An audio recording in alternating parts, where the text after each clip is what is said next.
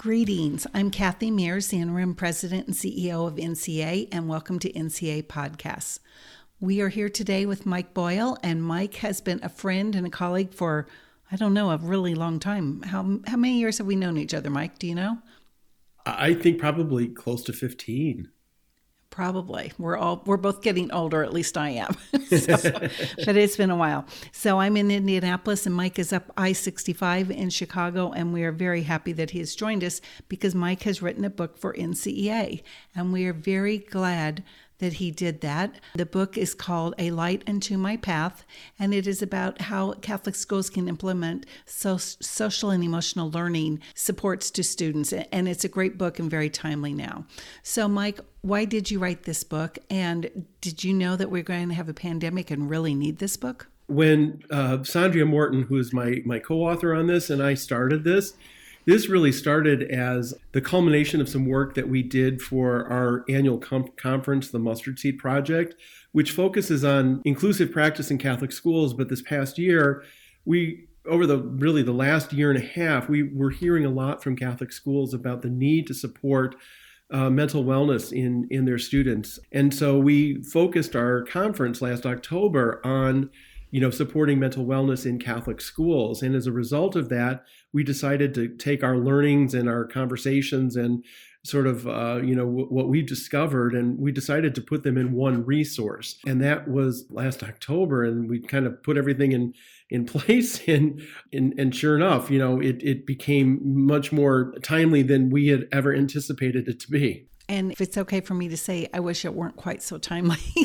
I agree. it, it's it's been hard and uh, while the book focuses on social and emotional learning for um, children it does also talk a little bit about teachers and i think teachers right now could use that emotional and social support um, because it being in this pandemic has been difficult for everyone well and, and i think that's the real critical learning that we we had from this particular work is that you know we can't teach mental wellness or social emotional learning or these kinds of things without looking at the entire system. So let's just take the idea of balance, you know, the, the good old part of uh, Benedictine charism, right? Is um, you can't lecture on balance and expect kids to have balance you know in their lives when we don't foster those same kinds of things with our teachers. So i think to really have good kind of support and, and, and, we have to take a systems approach. So not only is this about for example teaching balance to kid but it's also fostering balance with our with our teachers. And boy don't don't our teachers need that right now? I think um, all of them have been thrust into this idea of, of remote learning. And they've you know found that um, all of a sudden teaching has become a 24 7 sort of profession at this point. So um, and, and, and at that with that that there's a cost a cost to their own emotional well-being. I mean i think we hear you know catholic school teachers you know being stressed and um, seeing you know some pretty strong signs of, of that distress. And so the more that we can capture this not only for our students but for our staff i think that the better that we can be I could not agree more. And um, your metaphor, you start out with the metaphor about an orchestra and how, you know, the accompaniment makes the soloist better. And I think it also makes the conductor better. And um, I think that that's really an important thing for, for teachers to notice about themselves and their colleagues and principals too. Um, sometimes teachers look out for each other and forget to look out for their principal. And I'm just saying everybody has to look out for everybody right now because in any given moment on any given day, someone could need you to um, reach out. And so, if we can take a little time to do that, it would be good. The other thing I find out is about when I reach out to most people, it makes me better. Um, not every time, but most times it does. So I, appreciated that your book used that musical um, metaphor. It was it was great. So how do you think this book could be used in schools? How could principals use it or teachers use it to improve their own practice, or maybe just to bring some awareness? Because I think awareness is the first step. Right. And I think, um, uh, so as with almost everything we do at the Greeley Center, we, we like systems because I think systems help perpetuate. Um, otherwise, what happens if we if we look at just like applying it to a student, applying it to a classroom in isolation, it's like putting a band-aid on things. You know the band-aid only lasts so long. So i think to have a really good deep Im- implementation of this approach we have to look at systems. And so in the book we kind of outline um, a, a nested system to think about doing this. And part of this has to be starting with the with an assessment of the institutional beliefs. As a school organization what do we really believe about our students and the students that we serve canon law calls us for you know to to really um, you know teach the whole child but what does the whole child mean we would argue that in addition to the academic excellence piece of this Obviously, it's the faith formation piece, but it's really education of the whole child.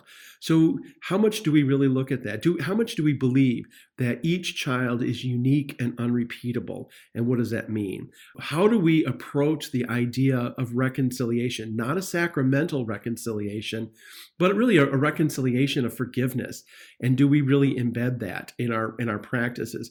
So, what we kind of put forward is is um, and we've got an assessment in the book just to start to promote conversation about what are our institutional beliefs about students, about ourselves. In that, then we provide some additional framework. So we we look at kind of what are the school-wide practices. Again, really focus on the system. So what do we believe about um, you know how we teach um, balance? Um, how do we teach the social emotional learning pieces? Thinking about positive behavior interventions and supports um, the idea of restorative justice. All these things come from the, the secular world. But in essence, when we look at the real roots of these three really effective kinds of strategies, they really have strong connections to our Catholic identity. And so when we think about these approaches and we, we kind of put forward this idea, then let's let's look at these really strong practices, but let's look at, at it with a Catholic lens. And then from there, once we get the sort of institutional pieces in place, then we can start to think about what are the classroom practices. And and really this is a lot about prevention. One of the things that we know about mental wellness is that we've got to be able to teach these kinds of skills um, not that we're ever going to prevent you know issues with with mental wellness and and you know uh, and issues like that but what, what we can do is that we can at least teach some skills to help mitigate you know i keep thinking about this particular work as if you know if we were able to maybe get this into um, production like you know 18 months ago and we had done some of this pre-work maybe we could start to see the effect of of those prevention skills as a way to mitigate the current stress. The worst time to teach mental wellness things is in the middle of a crisis and obviously we're all in a crisis right now. But i think by moving on on doing this kind of, of, of, preventative work, it helps arm people for when they have to experience stress. So, you talk about prevention, and when I read the institutional belief section, I thought that this could be used when hiring new, new teachers um, because one of the questions I had was maybe that all the staff doesn't share the same core beliefs, and core beliefs is the term that Notre Dame ACE academies use um, for for pretty much the same thing. But what what if we don't have the same institutional beliefs about how children learn, how they function under stress? What if we don't all believe that? How do you bring those teachers along? And then, you know, the big question too is how do we communicate this to parents? I think those are two topics that um, keep maybe leaders from tackling this work because they're afraid about the teacher that they know won't go along or they believe will not go along or the parents are going to not like this. So how do you tackle those two things because I, I agree with you totally. We needed to we need our policies and our processes to be both systematic and systemic. I'm with you on that. So how do we bring along those teachers and parents who may be reluctant? Well, I, I, think that we can look at it as, as a form of evangelization, right? Because I think when you look at the, even the core, the you know the, the, those institutional beliefs as we've you know kind of outlined them, they're really tied with what the church says a Catholic school should be, and sometimes in the in the battle fray, sometimes we get so focused on what's in front of us that we forget about those other things and and I think uh, you know, in those those other things being the core beliefs of who we are as Catholic educators. I kind of go back to the, the, the, snippet of the gospel, you know, you know, be still and know that I am God. And and oftentimes in this very crazy world that we live in, we forget the be still part. And sometimes as staff, we need to be still and kind of remind ourselves as to what the mission of Catholic education is. We're not private schools, we're Catholic schools. Catholic schools have a very important mission, which is to, to you know, both both be academically excellent, but uh, more importantly, the formation in the faith. And sometimes we forget about those pieces. So to help teachers with this, and I think that these beliefs become really good kind of starting points to think about and to rediscover. Having staff retreats very focused on these kinds of things can help with the evangelization process. We're all in the process of like you know um, you know getting to, to getting closer to following god right? And if we can foster those kinds of opportunities within our school it can be really effective. The same thing with parents Sometimes parents will enter a Catholic school, again, thinking it's the private school and that there's a whole other set of beliefs that go with that you know, we have to ask ourselves constantly how do we invite our parents to be part of the mission of the school, of a Catholic school? How do we help them in that process? And and again, you know, we we have sort of a, a, a privileged ministry in terms of helping um, the church has to help parents in their vocation of, of parenting. And so, how can we invite parents into that? And oftentimes, I'll hear you know people concerned about parents and and things. But then I ask, well, how do you support them? And we don't always hear ways to support them. So I think this invites us into a new way to start to parent, um, to partner with parents in their vocation of, of parenting to their children. I, I, saw your list on, on what do we do with parents for parents to engage them, and um, I thought that was a good a good start, a good place for principals to go, teachers to go. It's almost like a school improvement tool that people could use to to move themselves forward. So uh, I, I think that you're on the right track there. And again, it, it this is not easy stuff. No. Um, if if it's easy, everybody would do it, and right. we're just not there yet. Um, so, but but we're starting, and that's a that's a very good thing. Um, I'd rather be at the start line than um, not even on the track. So we will take that. So this book, I'm a big believer in the fruits of the spirit. When we were when I was in Boston and working with the Boston Public Schools on the grad at grad, um, I kept saying, all you're doing is putting in things that are the fruits of the spirit. Right. because to me, that's exactly what they were doing. So, do you want to talk about how you came and decided to use the fruits of the spirit to overlay with the behavioral strategies because I think it's a great overlay. I like that graphic a lot. Well, it's so interesting. I think sometimes that we forget about the wisdom of the church. I think that we we start to we think we've discovered things and in reality we find that the church has already talked about this. And I think here's a really good example of it is that when you look at the five competencies of social emotional learning put out from CASEL, which is the Center for um, um, Social Emotional Learning, uh, those those five competencies you know are really great. They're self-management responsible decision making resp- relationship skills social awareness and self-awareness. And those are really really really nicely done and there's a lot of evidence about this and they've done some really good research. But as uh, dr morton and i were kind of thinking about this is that when we look at those five competencies from CASEL they're very consistent with the fruits of the holy spirit you know, so what we did is we tried to overlay them. We tried to look at the match between them. So let's say when you look at the idea of uh, responsible decision making, there's certainly an aspect of self control when we look at the fruits of the Holy Spirit. To make good, responsible decisions, you have to be able to sort of delay gratification, delay impulse, which is all self control. So there's like a really nice connection with that. There's also the idea of you know just of, of, chastity right? So you know just you know being being chaste and modest to make sure that yourself is not going before other people. And you're making decisions that are sort of you know uh, meeting your needs as opposed to others. So I, what we've done is we've then taken a list and um, in, in our particular book and what we did is we took the five competencies and the description of the five competencies from CASEL on social emotional learning and we actually laid them right next to um, the ones that are are kind of matched up really nicely with with the fruits of the Holy Spirit. And again, I think what it points to is that there is a really wonderful wisdom in the church, and we don't always have to rediscover things. I think maybe we just kind of rediscover what our church has said. For example, you know, I, I think, you know, when we look at the lives of the saints, I think about positive behavior interventions and supports, which is a phenomenal strategy about teaching behavioral expectations, defining behavioral expectations there's an incredible amount, like 40, 45 years worth of efficacy studies to show the effectiveness of this. And, and it's a, a strategy that we've been using in schools, um, both in public settings and, and in Catholic school settings for, for a while.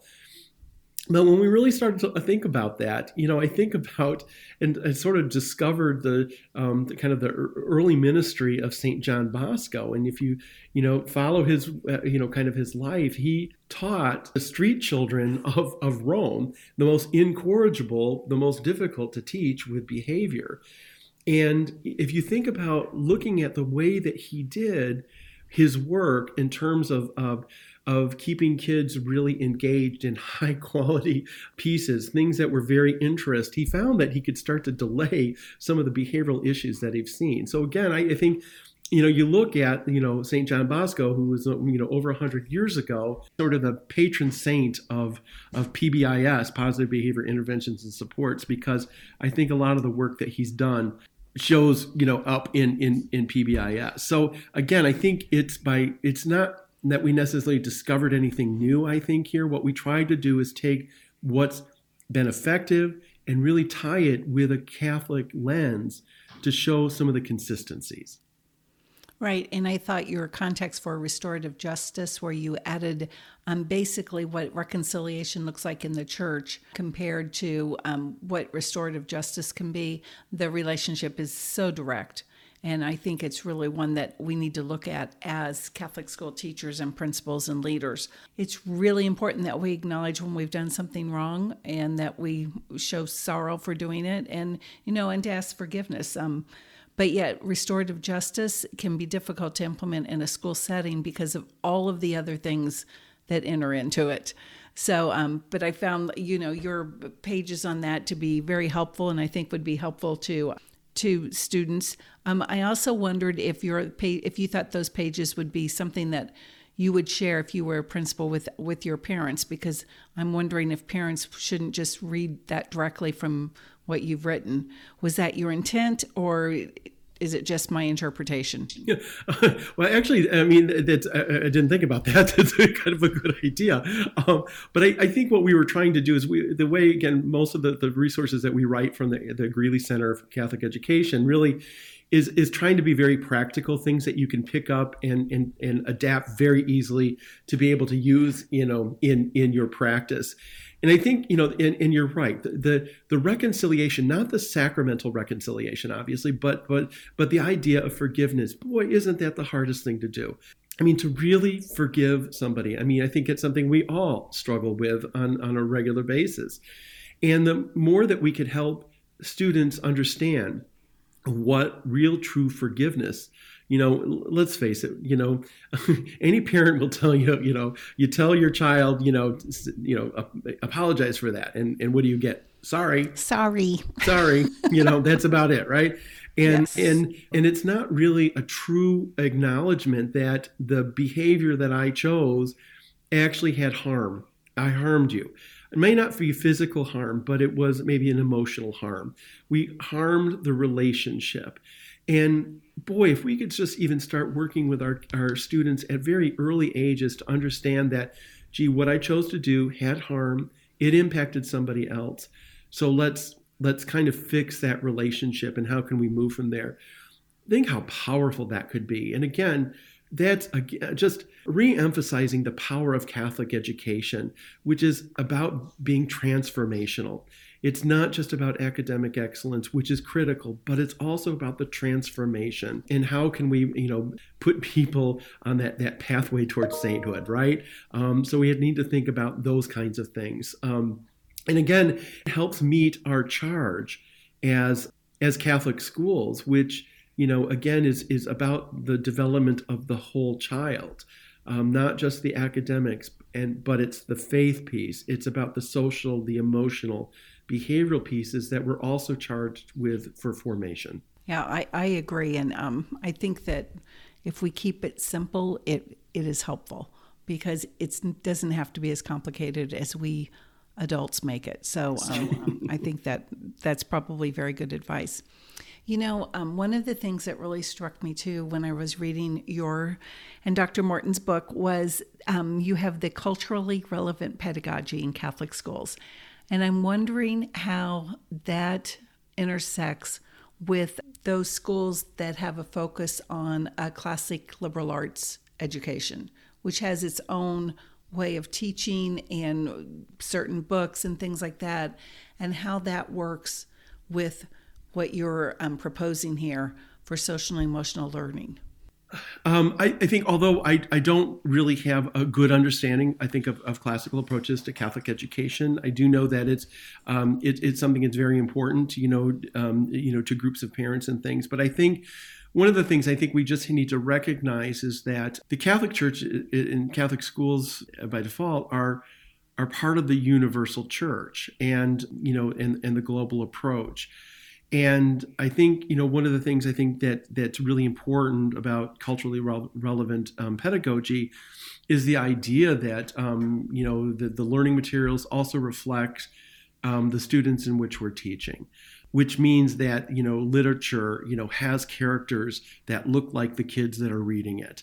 And I, I, think that becomes important because then you can see that you're part of the church. You know the church is not just about one segment one view but the church is universal. So i think again the idea that we look at how do we really integrate those kinds of approaches with the students that we serve. I, I think that's a great answer because it I like the pedagogy of classic liberal education is great, but the idea that um, it can include other things, I think, makes sense too. Not trying to water anything down, but just trying to make it as inclusive as possible, and it makes sense. So the universality of the church, it's a good answer. It's a very good answer. So I also read the assessment and grading practices, and, and it's a short section that you write about, but um, I am curious if you are noticing something that I'm noticing that the grade is more important than the learning. We are way more worried if they get an A than whether if they've learned an A's worth. And um, I'm not sure that I can change that for you. And maybe I'm just noticing it and it's not really out there. But I, I do worry about that because with the emphasis on the grade, we're forgetting about grades are supposed to be a measure of learning. So, uh, are you seeing that same thing happening? And because I think that grades cause children stress.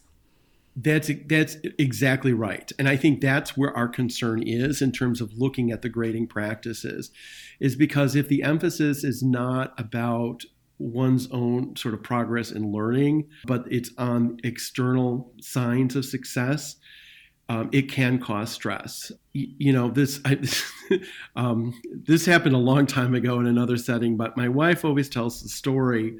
Um, she was a first grade teacher. I like your wife, just like me. First grade teachers, where you, it's where all of us should start. Absolutely, because that's where that's where you learn everything, I think. And she had a parent conference, and the parent was very concerned about the child's grade point average in first grade and because how was this child ever going to make it to Harvard, you know, if um, they didn't have the right grades? And my wife in her head was starting to think, well, you know, to be quite frank, I'm not really sure how you average a smiley face and a star and how that results in a grade point average. And I think that you know the the the thing that was I think real pointed at that particular point is that you know what even at early ages we're not fostering the joy of learning. Because if we focus so much on grades, um, we rob our kids about that sort of discovery. And again, you know, there there's there's a tie to our Catholic faith. You know, it's about fostering wonderment and awe. I mean, again, if we are so focused on, you know, an A or an A minus or whatever, we rob our kids of that that wonderful piece of, of wonderment and awe about being able to stand in awe of the wonderful world that God's given us and think about all the kinds of discoveries because those are where discoveries new discoveries are made is the ability to stand back and just look and appreciate the world that you live in and look at connections and look at how this world is made um, because that helps you start to make those connections but again if we go become so fostered or focused on grades and, and those kind of external measures, I think we're in trouble. I, I, I totally agree. And again, let's focus on learning and not grades. And I think right. I think that you know what who will really help too are teachers because they worry about giving grades because they're afraid they're going to get the phone call your wife got. Well, and I think too, then they all, uh, our teachers worry about the stress because our yes. our teachers see the stress that that that kind of unhealthy focus on grades can can be because kids start to fret and they become anxious, and we know that currently when we look at the the um, the the statistics about mental health, we know that our kids are increasingly experiencing anxiety as a function of stress, and so you know, the things that we can look at to try to establish balance within our classrooms um, can at least help mitigate some of those stressful feelings. Well, I think you're exactly right. And again, the title of the book is A Light Unto My Path, and it is written by Mike and his colleague, Dr. Morton, both at the Greeley Center at Loyola University Chicago. And Mike, is there any closing thoughts you have about your book, about how you want it to be used, or or anything you just want to say about it? Because it, it really, it's a good read easy to read and i made notes and things that you know i still pretend like i'm a teacher and principal um and, you know notes you know how this might look in a in a school. And um i think people will really enjoy reading the book and learning from it. So what do you want to share about it? Something that you're most proud of? Well, I think what we're what we're really hoping is that people will use this as a map um, as a guide to start to implement these things. There's going to be no one program program that can be adopted by every single school. It's got to be contextualized, and we're hoping that this will serve as a guide to be able to contextualize uh, approaches like this. And we we're hoping that it's an easy way to integrate you know our catholic faith our catholic identity with these other evidence-based practices in a way that's not going to layer extra work but really just a way to tie everything together and I think it does that well.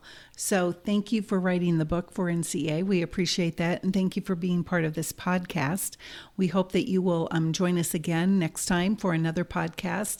And, um, Mike, we definitely hope that you'll keep working with NCEA because we enjoy working with you and you have so much to share. And we are grateful for that our membership has access to you and all the wonderful people at the Greeley Center. Um, the Greeley Center, in case you don't know, is with Loyola in Chicago. And here's what I know about it. they are fun people as well as being very, very smart. Thank you. We appreciate that. you know, joy is that first fruit of the Holy Spirit. So, joy is important. So, thank you very much for being with us. Everyone, have a great day wherever you are, and join us next time for NCEA Podcasts.